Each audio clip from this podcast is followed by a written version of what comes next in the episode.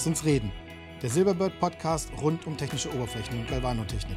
Heute Prüfungen an Drahtbonds mit Oliver Brennscheid und Stefan Schmitz.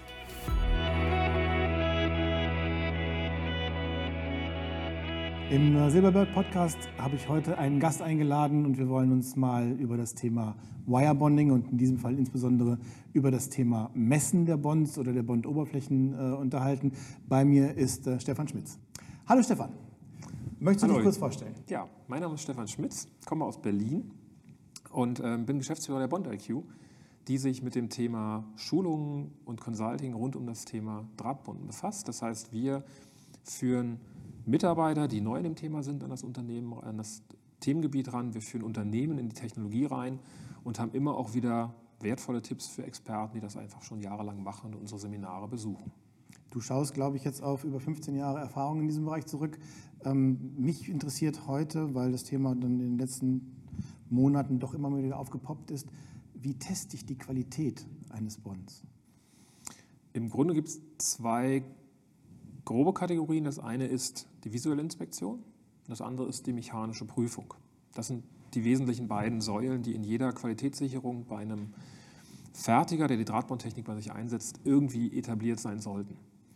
Ähm, visuelle Prüfung bedeutet, ich benutze Mikroskope ähm, jeglicher Art, am besten hochvergrößernde, um mir die Bondstellen anzuschauen und schaue mir Dinge an wie die Deformation von so einem Bondkontakt, also wie breit ist der gequetscht ähm, und demnach wie stark sind mögliche Stellen, an denen der Bond eine Schwächung aufweist, wie stark sind die geschwächt durch den Prozess. Ich schaue nach Kerben, ich schaue nach Rissen. Ein zweites ein zweiter Weg, wie man die visuelle Inspektion auch nutzt, ist, um die Bondoberflächen an sich schon mal anzuschauen. Also sprich, äh, wenn es Probleme beim Bondprozess gibt, über das Mikroskopieren oder über die visuelle Inspektion herauszufinden, sind möglicherweise Verunreinigungen auf den Oberflächen, sind irgendwelche Schichtfehler auf den Oberflächen. Das wäre die ganze Variante des, der visuellen Prüfung. Aber das klingt für mich jetzt zunächst mal danach, dass A, ein gewisser Einflussfaktor Mensch vorhanden ist und dass idealerweise der, der das prüft, auch über die Erfahrungen verfügen muss. Genau, Einflussfaktor Mensch, ähm, solange eine manuelle Prüfung genutzt wird, ist der einfach da. Ähm, Thema wie Ermüdungseffekte, ähm, Fragestellung, was für ein Equipment wird überhaupt genutzt, kann der das überhaupt sehen, was er sehen muss. Ähm, sicherlich Themen. Genauso die Erfahrung, wobei da muss ich sagen, ähm, ich habe nun auch schon viele Drahtbonder kennengelernt, die das seit 20, 30 Jahren machen. Und insbesondere die engagierten Damen sind mir da aufgefallen, die einfach vieles gesehen haben, was man, was man äh, sonst nur mit, mit höher vergrößernden Mikroskopen sieht, weil die es einfach im Gefühl haben dann irgendwann. Mhm. Nur ich kann nicht davon ausgehen, dass ich gerade heutzutage jemanden von der Straße weghole, der das Drahtbonden kennengelernt hat. Ähm, das Wissen über die Technologie ist nicht sehr verbreitet, auch nicht in den Studiengängen. Und dementsprechend ähm, muss ich immer dafür sorgen, dass dieser manuelle Faktor so gering wie, äh, der menschliche Faktor dabei so gering wie möglich wird. Das ja. erreiche ich durch Schulungen, oder die andere Variante, Automatisierung in dem Bereich. Ja, über automatische optische Inspektion, also AOI-Systeme, die sowas übernehmen können. Das wäre der Part der visuellen Inspektion.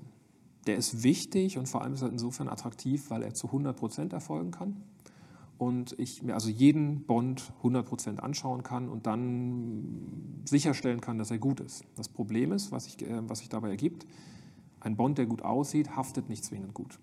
Das heißt, ich muss mindestens auch mal an dem Bond gezogen oder dagegen gedrückt haben, um zu schauen, hält er überhaupt auf der Oberfläche und hält er auch so gut, wie er aussieht. Und dann gibt es die mechanische Prüfung und das ist einmal ein Zugtest. Das ist ein sogenannter Pull-Test. Also da bedient man sich eigentlich des englischen Wortes Pull-Test und es gibt den Share-Test. Beim Pull-Test wird ähm, ein Haken unter der Drahtbrücke angesetzt und im Grunde wird der der Loop, also die Drahtbrücke, nur nach oben gezogen und dann wird geguckt, wo geht der ganze Aufbau kaputt. Also wie groß ist die Kraft, die... Die Kraft ist entscheidend, das ist ein Punkt, aber auch, wo bricht es? Ah. Also sprich, wenn ich die Verbindung aufbrechen kann, dann ist in vielen Fällen, nicht zwingend in allen, aber in vielen Fällen, das ein Indiz dafür, dass der Bond noch nicht gut war, weil die Verbindung schwächer ist als, das, als der Draht. Wenn ich es schaffe, dass der Draht reißt, dann ist meine Verbindung und alles drumherum fester als das Drahtmaterial. Das Drahtmaterial ist Hersteller vorgegeben. Insofern ist dann die Wahrscheinlichkeit hoch, dass meine Kontaktstelle wirklich gut ist. wenn ich beim Testen alles richtig gemacht habe und nicht mir meinen Draht einfach durch ein scharfkantiges Werkzeug durchschnitten habe. Das sind auch Dinge, die passieren können natürlich. Mhm. Und der dritte Fall, der eintreten kann, meine Oberfläche geht kaputt. Das heißt, ich reiße den Draht mitsamt Kontaktstelle aus der Oberfläche raus und dann habe ich ein Indiz dafür, dass vielleicht der Beschichter an der Stelle ein Problem bereitet hat.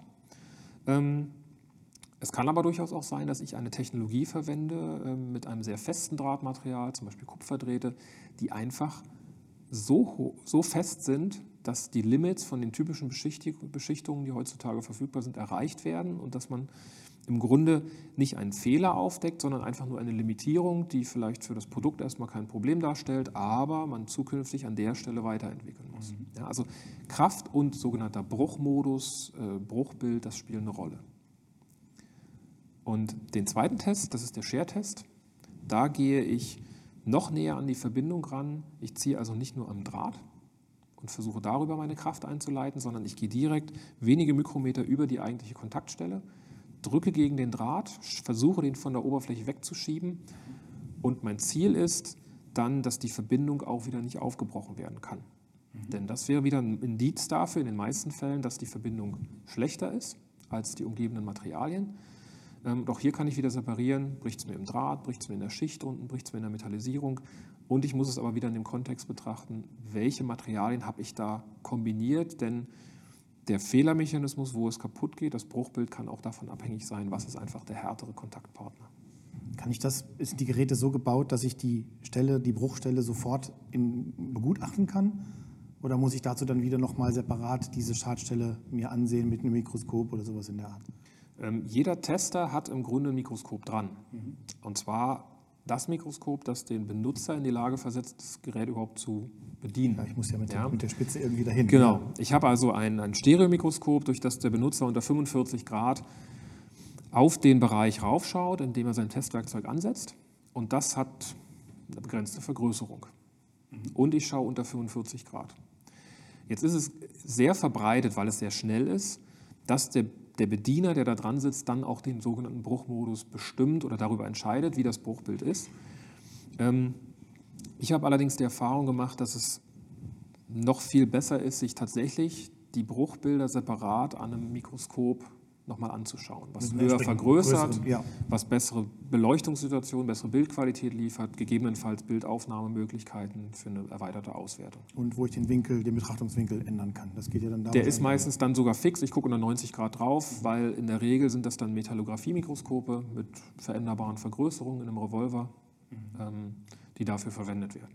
Gibt es bei diesen drei Testmethoden, also der visuellen Inspektion, dem Pull-Test und dem Share-Test, klassische Verfahrensfehler? Gibt es Dinge, wo man sagt, da, da passiert leider häufig ein Bedienfehler oder ein Präparationsfehler oder sind diese Testungen so stabil? Nee, leider gar nicht. Also es gibt den menschlichen Einflussfaktor, der immer zuschlagen kann. Ähm, ein ganz triviales Beispiel ist tatsächlich die Frage, wenn ich an einer Drahtbrücke ziehe, dann ähm, spannt sich diese Brücke ja, wenn der Haken die nach oben zieht, also den Draht nach oben zieht, und darüber ergeben sich Winkel zu den eigentlichen Kontaktstellen. Ja, also ergibt sich ein Dreieck, wenn ich daran ziehe. Und dann ergeben sich zwei Winkel aus den Kontaktstellen. Und wenn ich jetzt diesen Haken einfach mal weiter zu der einen Stelle schiebe oder weiter zu der anderen Stelle schiebe, dann verändern sich diese Winkel. Und man wird feststellen, dass die Kräfte sich auch verändern, obwohl es dieselbe Bondstelle ist. Und darüber hinaus verschiebt sich das Bruchbild auch immer wieder zu, immer weiterhin zu derjenigen Bondstelle, an der ich am nächsten mit meinem Haken drin bin. Die Kraftwege werden kürzer. Genau. Das heißt, der Bediener ist in der Lage, das Ergebnis stark zu beeinflussen. Und das führt dazu, dass ähm, im Fall von Fehlern, die ja durchaus dazu führen würden, dass die Produktion kurzzeitig gestoppt werden muss, dass inspiziert werden muss, das generiert Arbeit, das generiert Rückstau in der Produktion, das generiert Folgeprobleme und so weiter, man schnell mal versucht ist, den Haken ein bisschen weiter zu der unauffälligen Bondstelle zu positionieren, mhm. den Fehler damit kaschiert und ähm, das würde nicht auffallen. Mhm. Weil die Systeme sind, solange sie manuell bedient werden, nicht in der Lage, solche Bedienfehler im Grunde zu detektieren. Du sagst manuell, das impliziert, es gibt vollautomatische Systeme in dem Bereich? Ganz genau. Es gibt ähm, mittlerweile von den typischen Herstellern, das sind in der Regel drei Hersteller, die da in Frage kommen, gibt es vollautomatische Testsysteme. Die, Hersteller der Bondgeräte, Bondgeräte also die liefern die, die, auch der die Testgeräte. Test okay, also So das sind aber nicht die, die auch die Bondgeräte Nicht zwingend, nein. Das sind andere.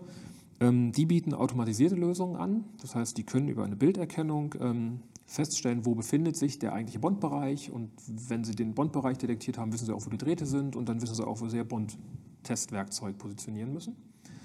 Und darüber lässt sich dieser Faktor Mensch komplett eliminieren.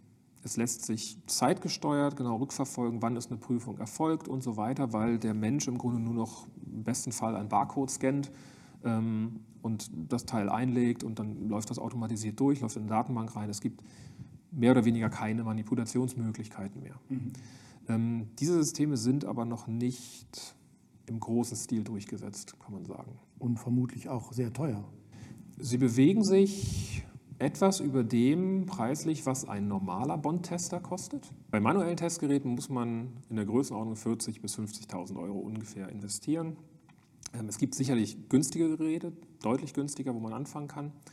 Ähm, Und wenn man das Ganze dann automatisieren möchte, schlägt man nochmal 50 bis 80 Prozent ungefähr drauf. Das ist so eine grobe Größenordnung, mit der man planen kann. Ähm, durch diese, oder durch diese Automatisierung lassen sich diese ganzen Fehler grundsätzlich vermeiden. Warum hat sich es noch nicht durchgesetzt? Weil besser testen nicht zwingend die Qualität des Produktes erhöht. Ja. Ähm, Es generiert Kundenvertrauen und so weiter, ohne Frage, aber solange ein Produkt läuft, ändert keiner was und investiert keiner was. Ähm, Das sind manchmal Investitionen von 8.000 bis 10.000 Euro für ein Mikroskop, die nicht getätigt werden, weil es funktioniert. Dass es viel besser funktionieren könnte, ist in der Regel kein Argument dafür, dass man Qualitätssicherung beim Bonden aufstockt, sondern das passiert in der Regel dann, wenn bei Neuprojekten Kundenforderungen explizit in die Richtung gehen oder wenn ja, das Kind so oft in den Brunnen gefallen ist, dass man es dann bei einem Neuanlauf oder weiterführenden Projekten einfach besser machen und vermeiden will. Das ist äh, eine schöne Brücke zu einem letzten Punkt, den ich gerne noch ansprechen wollen würde.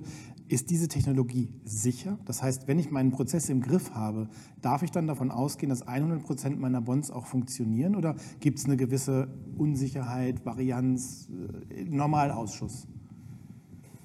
Es gibt auf jeden Fall, kann man die Aussage tätigen, dass ein Bond oder eine drahtgebondete Verbindung eine robuste elektrische Verbindung ist, die in allen Anwendungsfeldern sich über mehrere Jahrzehnte schon bewährt hat.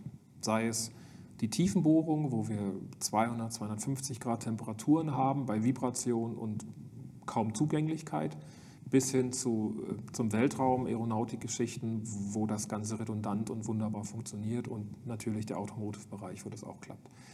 Also man kann davon ausgehen, ein Drahtbond, wenn er drauf ist, wenn er gut gemacht ist, ist es ein robust, eine robuste Verbindung. Es muss einem aber auch bewusst sein, dass viele Unternehmen, auch wenn sie jahrelang erfolgreich schon in dem Bereich tätig sind, immer auch wieder an ihrem Prozess ein wenig nachjustieren müssen und versuchen müssen oder versuchen, ihre Oberflächen, die sie bekommen, so gut wie möglich im Vorfeld schon zu bewerten, bevor sie in das eigentliche Produkt gehen. Das heißt, im Wareneingang wird visuell geprüft. Es werden Forderungen an den Lieferanten gestellt, dass bestimmte Merkmale einer Oberfläche erfüllt sein müssen. Fleckenfreiheit, Kontaminationsfreiheit, keine Kratzer und so weiter. Ähm, Und es werden teilweise Bondtests durchgeführt zur Freigabe von, von, von Oberflächenlosen, um einfach sicherzustellen, dass dort kein Fehler schlummert, den man über eine visuelle Inspektion nicht sehen würde. Und wenn diese Freigaben dann erfolgt sind, dann geht es weiter und dann gibt es Unternehmen, die gehen so weit, dass sie sagen, wenn sie feststellen im Prozess, also beim Hochlauf des Prozesses mit einer neuen Materialcharge, dass etwas anders ist, dass zum Beispiel auch die Prüfsysteme, die im Bonder selber vorhanden sind, das wäre quasi die dritte Kategorie der Qualitätsprüfung, eine In-situ 100%-Prüfung von Signalen, die im Bonder vorhanden sind, wenn die anschlagen, gehen manche Unternehmen so weit, dass sie sagen, nein, auch das Material lehnen sie ab. Sie können zwar jetzt nicht belegen, dass der Bond definitiv schlechter ist, sie wollen aber das Risiko auch nicht eingehen, dass er schlechter sein könnte. Ähm, das sind sicherlich nicht die kleinen Mittelständler, das sind die großen Unternehmen, aber die ähm, beliefern einen sehr sensiblen Markt und müssen dementsprechend sicher gehen. Und äh, bei den Unternehmen kann man sagen, ist die Qualität so hoch, dass aus jedem Bond im Grunde ein guter rauskommt. Vielen Dank, Stefan. Das war sehr aufschlussreich. Ich denke, für euch war vielleicht auch das eine oder andere dabei. Ich würde mich freuen, wenn ihr beim nächsten Mal wieder einschaltet. Das war unser Podcast zum Thema Prüfungen an Drahtbonds. Vielen Dank fürs Zuhören. Wir freuen uns über jede Rückmeldung. Kontaktmöglichkeiten und weitere Podcasts und Neuigkeiten finden Sie unter www.silberbird.de. Bis zum nächsten Mal, euer Oliver Brentscheid.